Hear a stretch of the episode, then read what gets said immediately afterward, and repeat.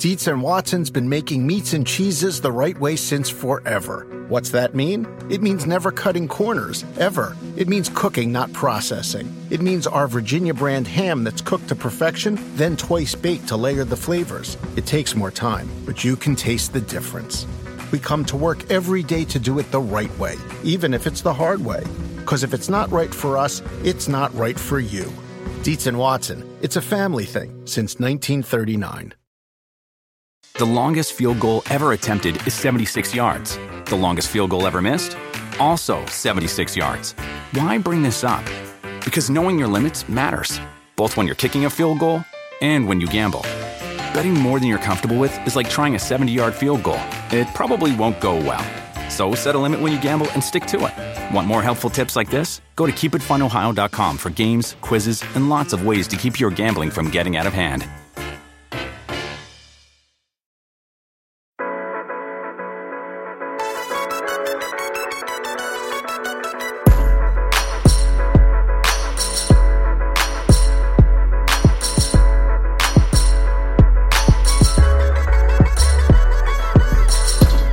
Friends, welcome back to another episode of the Rotoworld Football Podcast. Thank you for making it the most important podcast in the universe. My name is Josh Norris, back here with another edition of the Friday Five, this time with Mister John Daigle. John, how are you? It's typically cliche to open podcasts saying I'm doing great, so I'm just going to take that script and say I'm doing great, Josh. How are you doing? I kind of hate that, you know, we moved away from I'm doing good to I'm doing well. I feel like I'm I'm just a horrible English speaker if I say I'm doing good. And then I, I feel like I'm I'm too formal when I say I'm doing well. I'm trying to find a middle ground here. Yeah, and being brought up in the South, like small talk is kind of what I do. Not even on yes. purpose. It's just how I grew up. So whenever I hear someone say I'm making it, like I'm making it is basically the equivalent to I'm doing terrible. And so you, you then have to ask like the rest of their day or like outside of that. Uh, it's very strange. I know you're from Texas and you moved out to California. How apparent was the change in small talk? Because moving from North Carolina to Connecticut, it is drastically different. And I kind of am used to it up here now, but I notice it more and more when I go home. Like checking out of a Rite Aid, I sit there and have a five minute conversation where up here, they can't wait to kick me out of the grocery store and send me on my way.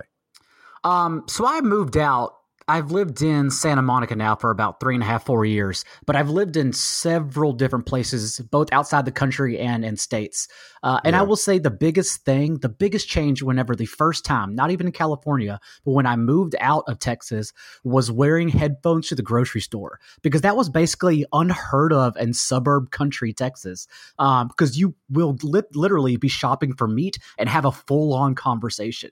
And then I came to, I think it was uh, Denver was the next state I or next place I lived. And it's just like, obviously, outside of the South, no one has time for that. We have many conversations in the N B C Sports newsroom uh, that can would be good on podcasts, but this is one.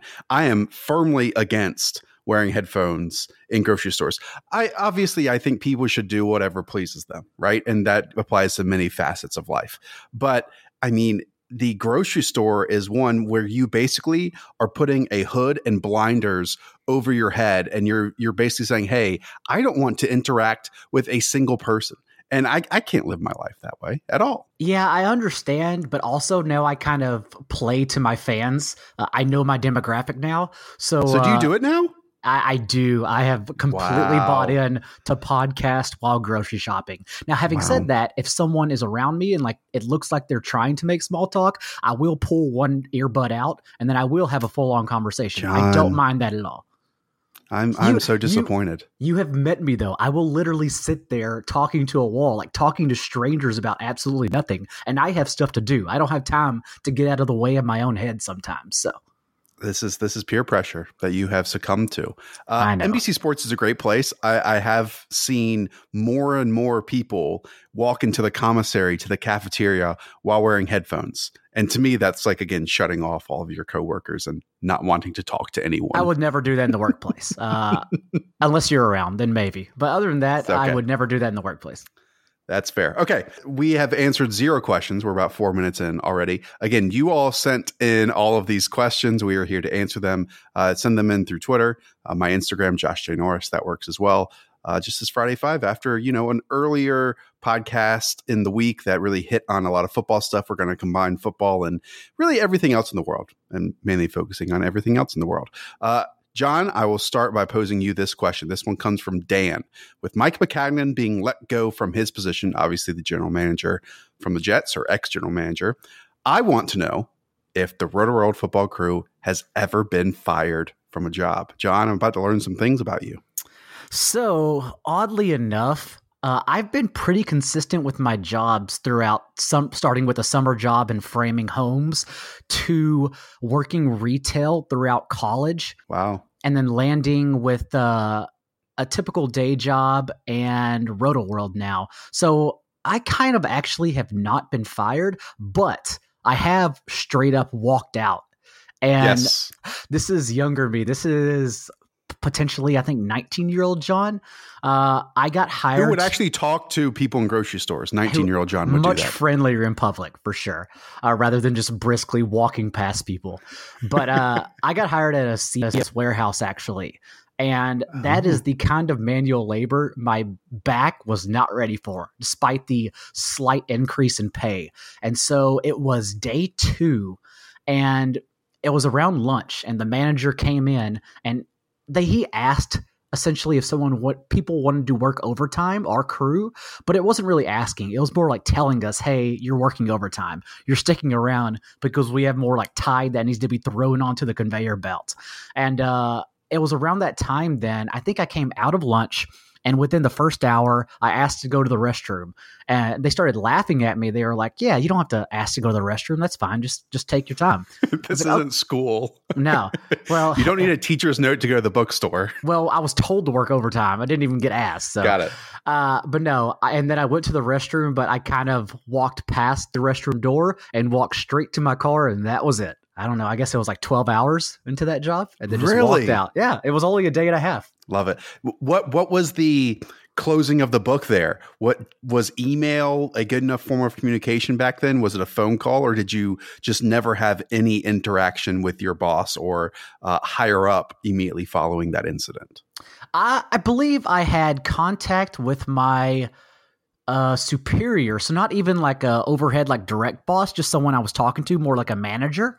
And I don't believe he contacted me like afterwards. It was just like a paycheck, which, like I said, twelve hours of paycheck, and then that's it. Like no more. Like obviously this guy isn't coming back if he just went to the bathroom and literally just walked straight out. I really haven't had that many jobs, John.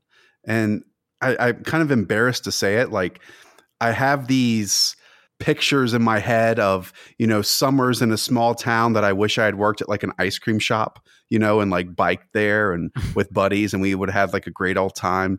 That never happened to me. I mean, I was like coaching lacrosse camps in high school. Yeah. Tr- true entrepreneurs like us two are not the people to ask this, clearly, because true entrepreneurs no. go through a wild array of jobs, like just trying to make yes. it, just trying to throw stuff at the wall and hope it sticks. Uh, so there are definitely better answers out there than you and I, who have had I, like a combined eight jobs. I also don't think you and I are the type that could get it far enough to where we would get fired. You know what I mean? We would do enough to the people that are in charge to appease them, to please them enough that we would never get fired. Like we wouldn't get to that position. Do you know what I mean? Yeah, no, I, I totally understand. And that's probably why we haven't been put in that position before. Fortunate enough right. to not be put in that position. Let's go to question number two here. Lee asks, which team has the best chance of going from worst to first in twenty nineteen? I, I'll just lay out the teams. Okay. So you have the Bucks, the Giants, the Cardinals, the Lions, the Jaguars, the Jets, the Raiders, and the Bengals. Uh, John, first of all, that is not a very good group. You know, the worst teams in their division to get to the top of their division. I mean, it's something that we see every year, right? Almost that one team really makes a major rebound from their previous season. I'll nominate two, and you tell me if if you think that these are the most reasonable, feasible teams of this group. Okay. I think the Jets and the Jaguars have the best chance of the eight teams that I mentioned. And so that to me eliminates the Bucs, the Giants, the Cardinals, the Lions, the Raiders, and the Bengals. And I'll tell you why. Like, we just saw the Jaguars a couple years ago win a ton of games with Blake Bortles. Now it was an unsustainable way to win because they leaned on, as heavily as you can, a historic defense. They have improved offensively since then. And we know that leaning on a defense to be that caliber year in and year out is not a winning formula, but maybe they can go back to what that defense was. Um, and for some reason, maybe with a new play caller in mind, Nick Foles at quarterback, and maybe Leonard Fournette actually looks like a good football player. I do think the Jaguars are the best bet of this group. What about you? I do like the Jaguars. And you're com- this is coming from someone who has already been ridiculed because when I put out my best ball rankings, Leonard Fournette is R B eleven, yeah. I believe, right now. And in season-long rankings, I imagine I'll move him down just a hair, but I mean, I believe he should be in the James Conner, Joe Mixon conversation, um, well ahead of Dalvin Cook as well. So that's that's an argument for over the summer, though. Uh, Jaguars, yes, just by pure bounce back, and that their defense obviously regressed completely and wasn't even good last year, honestly. Uh, went from being the best to passable. So the Raiders, I believe, have added the offensive talent. Don't do it. But the thing is... Okay, but also, did you know that according to uh, our buddy Warren Sharp's metrics, like they also have the toughest schedule in the N F L wow. forecasted for this year? Yeah, so that's going to be rough. Um, I think, though, among that group, I would have to say the Lions. Really? Uh, I, I do not like the Lions offense. Um, I hate that they went out and strictly paid for defense and to run the ball even further. But I think by pure regression – and that, you know, like towards the end of the year, there was, wasn't there one game that Stafford had like fifteen to seventeen pass attempts? That's it. Yeah, probably. It was something insane. I think just by pure regression that they are not a team that's going to throw the ball that limited weekly. Um, I think we're going to get a bit of a bounce back from their offense, actually. Uh, they got a easier schedule out the gates now that Patrick Peterson's out for six weeks because they do open with the Cardinals. But after the bye, um, they have an early bye in week five. But afterwards, they actually close with one of the easier schedules in, in the entire league. So if they are even somewhat relevant uh, through the first half of the season, I believe like they're they're a good candidate to to bounce back in the N F C North. So kind of how I was looking at this is teams having like an area of dominance. Okay. And I mentioned it with the Jaguars. You mentioned it with the Raiders, right? Like they have some really good playmakers, obviously on the offensive side of the ball.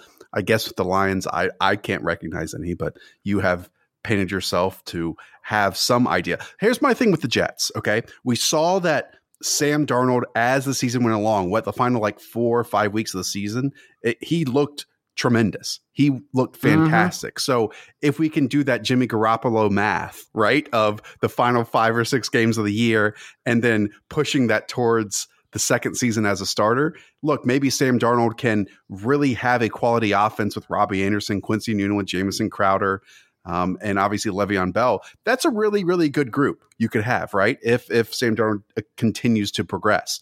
Defensively is the issue. But I do think, John, the combination of Leonard Williams, Quinnen Williams, and Henry Anderson up front, plus C J. Mosley in the middle. I know, and Jamal Adams, obviously, at safety. There, again, there's some talent. There is some talent there. So I, my, my biggest question is obviously overcoming the Patriots in that own division, but we know that no one else in that division is really a factor.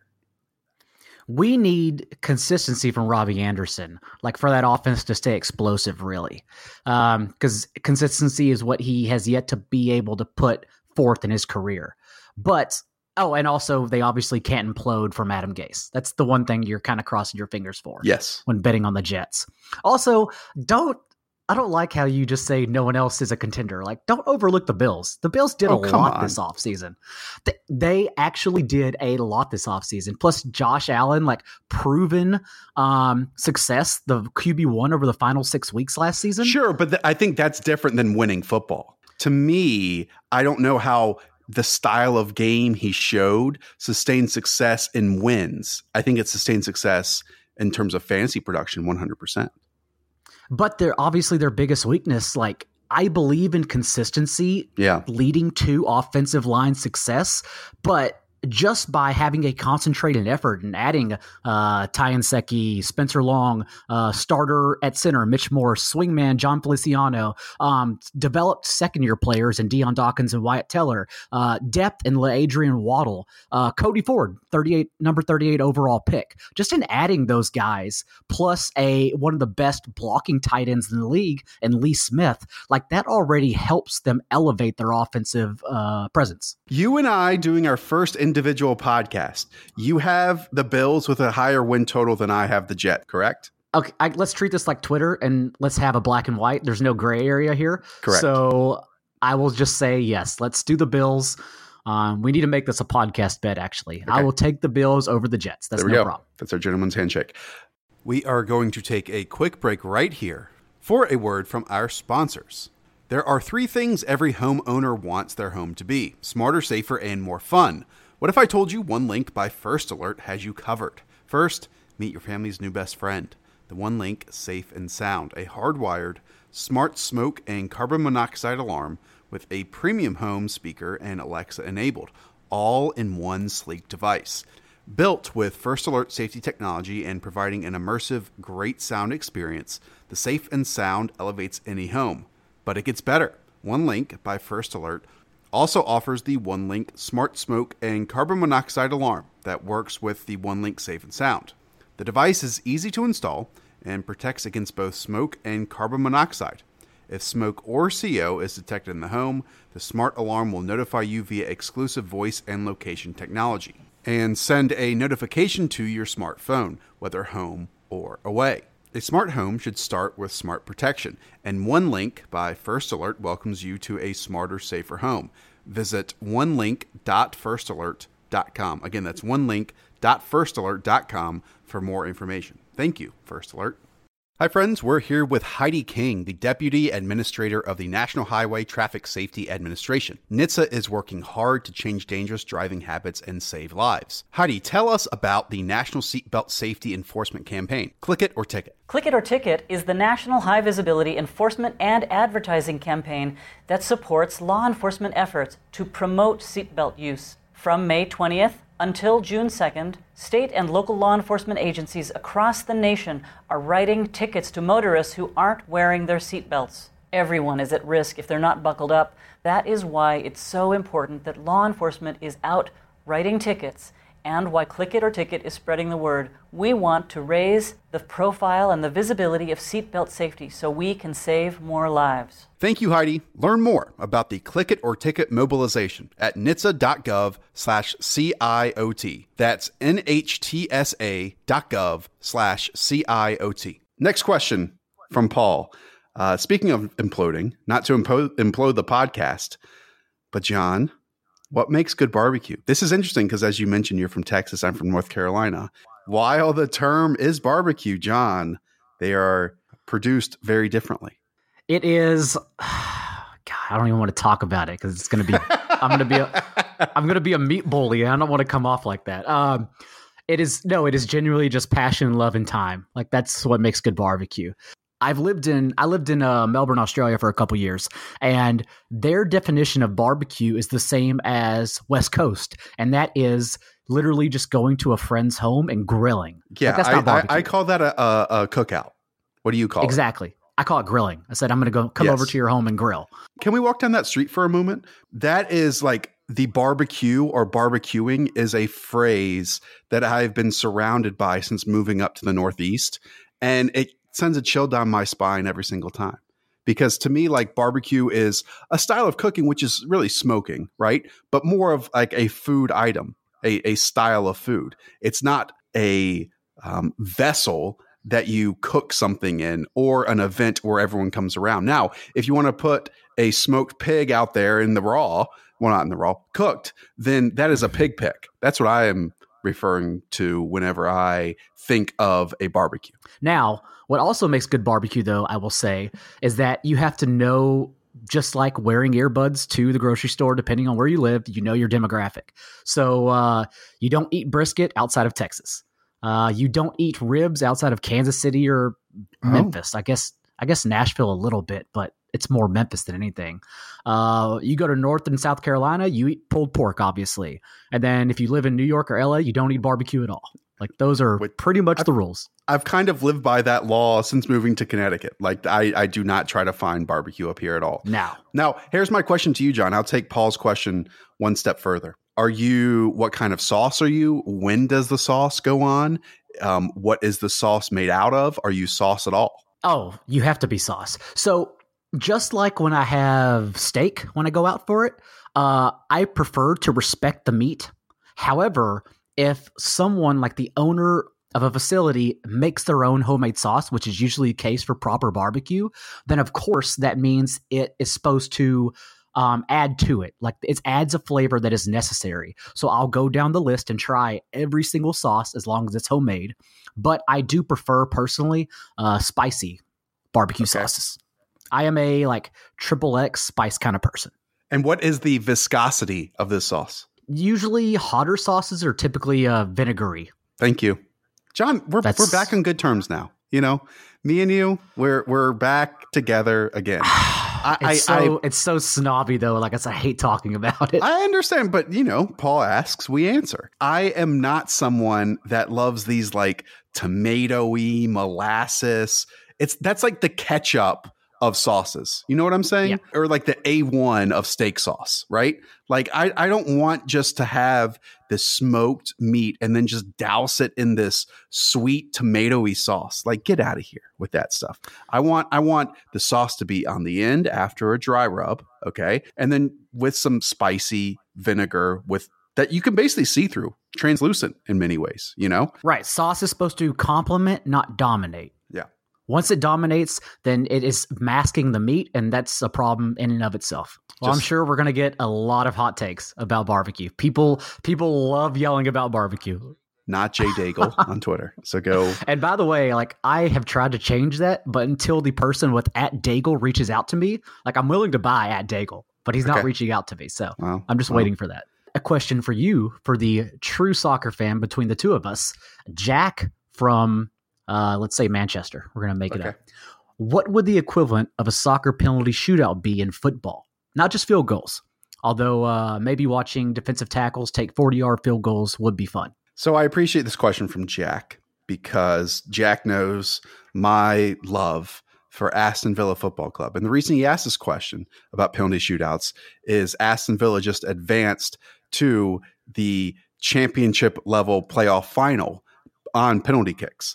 Um, and so if they win, they actually get promoted to the Premier League. And the winner and the loser in this match, because the championship level is the second level in English football, it's a hundred and around fifty million dollars difference between the winner and the loser, just in payments that the club gets. That's, you know, why you get to um, afford good players and stay in the P L, hopefully. Anyways, I thought about this for quite a while, John. And what I came to is this. If the goal is to have the similar success rate of what a penalty kick is in soccer. I did not research this. I'm assuming probably around eighty-five percent, maybe even ninety percent of the time, the penalty goes in versus a save or a miss or something like that. I, I even think two-point conversions is too far away from the goal line. I don't want like kickers to to, you know, decide a football game. No, I think having it from the one yard line, the ball snapped from the one yard line is would be more effective and, and closer to what a penalty kick is um, in soccer. Yeah, that's good. Um, I also something like that. Yes. I also enjoyed the A A, uh, A A F. I almost forgot the name there. Uh, A A F. Way so did everyone else. It's fine. Yeah, they already forgot it. But as the commissioner, I can't forget. That's the thing you right, forget. Right. Um, the onside kick. So it was just fourth and fifteen. Like I really enjoyed that. So, uh, so although I do agree with your one yard outtake, uh, I do also like the idea of like fourth and thirty.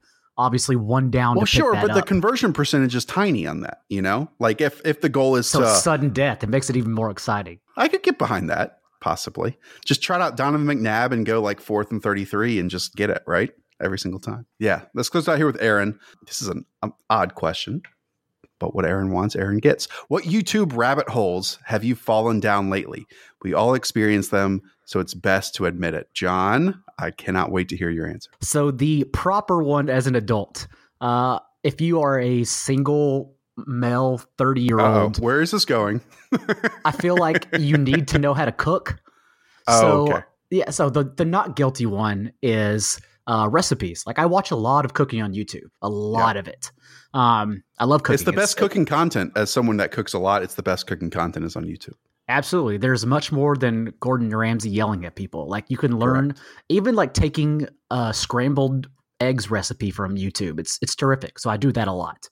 Uh, the guilty one, though, the one that everyone's waiting for is all too often. It's so stupid, but all too often the ultimate time killer is rap battles. And I will go through so many rap battle channels. Like I'm not even oh proud gosh. to say like I have seen all the old school Eminem rap battles like that are gritty footage and terrible audio. Oh, my gosh. Um, yeah, I've gone through every city in Detroit, look around Detroit, looking at rap battles. I've watched all those videos, unfortunately. John, what would it take for you to enter a rap battle? Everyone that knows me, uh, hip hop is my preferred music of choice. Uh, like I grew up on clips and Houston rap and whatnot. Oddly enough, I know with this voice you expected country, but I, but actually entering and like freestyling, I don't think there's a chance. Like I'm not a poet. Like I would get embarrassed so quickly, mm-hmm. so quickly. Mm-hmm. It would, I mean, there is an incentive for everything. So probably only like, I don't know. It's such a low bar, but like fifty bucks. I think I'd make an ass of well, myself. That's not much. I think we can yeah. make that happen, John. I think we can make that happen. Uh, stand-up comedy and rap battles, two things I would never, ever want to do. For some reason in like the last month, and I think it's because I went down to Elon and spoke with students down there. I went down this rabbit hole of watching high school students um, seeing their admittance into college. Okay. And so they would like film themselves opening up emails from like Cornell and Columbia and Harvard and Princeton and all these places. And if they get in and if they didn't. And I, I, I honestly watched about like twelve of these compilations and it, I, I can't tell you why. I can't tell you why. And it left me more fearful of our future than happy than and optimistic for our future. Honestly, big picture here, though, I think it really puts into a package of the content that, you know, the seventeen, eighteen, nineteen year olds consume now, right? Like they're all into YouTube. They're all into vloggers. They're all into reactions. Reaction videos right? are so big. And I don't grasp the concept, but it is obviously a very big, large demographic that watches that. Right. And so that's what they're watching. And so now they also do the same thing and, and produce it in the hopes of other people are watching it as well. And I think that's only natural. But I there is a drastic difference from, you know, eight or nine years ago when I graduated versus the students now and, and the content and everything that they consume and, and how it's really displayed to everyone. Um, because so I certainly I, would not have wanted to film myself reacting to the next four years of my life and where I was going to be. I don't want to film myself now, let alone the next four years right. of my life. Uh, no, I thought you initially meant, though, almost like their video trying to get in, like sending a letter out. I thought Got you meant it. like they recorded a video, like a uh, like a survivor entrant video, and then sent it to the college. And then that somehow ended up on YouTube, because that would be super interesting as well. No, this is this is a self-made compilation to reactions and getting into college. It's interesting. You maybe watch one, watch one, and see I if will, uh, you, you fall down the same hole as I did. It's not I a pretty will, place. I but. will dabble, but if I end up back at Eminem uh, in Detroit rap battles, then I apologize. Uh, ladies and gentlemen, can that I, will do it. Yeah, go ahead. Before you close this out, can I actually ask you one thing? Yeah, go ahead. Uh, quick question. So sorry to catch you off guard with this. No, you're but good. I'm, but I'm always curious what kind of music people work out to. And so randomly, John Daigle from Santa Monica asks, uh, yes. Norris, what kind of music do you work out to? Well, one, how kind of you to assume I work out. Okay. You ran a forty that one time. I just assumed you prepped for it I and did. You're still I would prepping. do so much better this time. I would actually use my hands instead of running like a T-Rex. Do you know the band? It's not even a band necessarily. It's a group. There's a group called V H S Collection. Um, it's kind of like this. I don't even know how to explain it.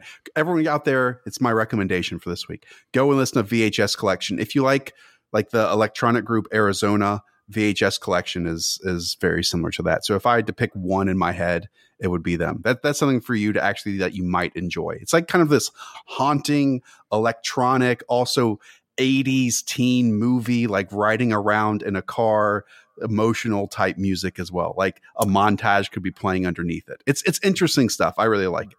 Does it sound anything like Robin's Dancing on My Own? Because if so, I will probably listen to it.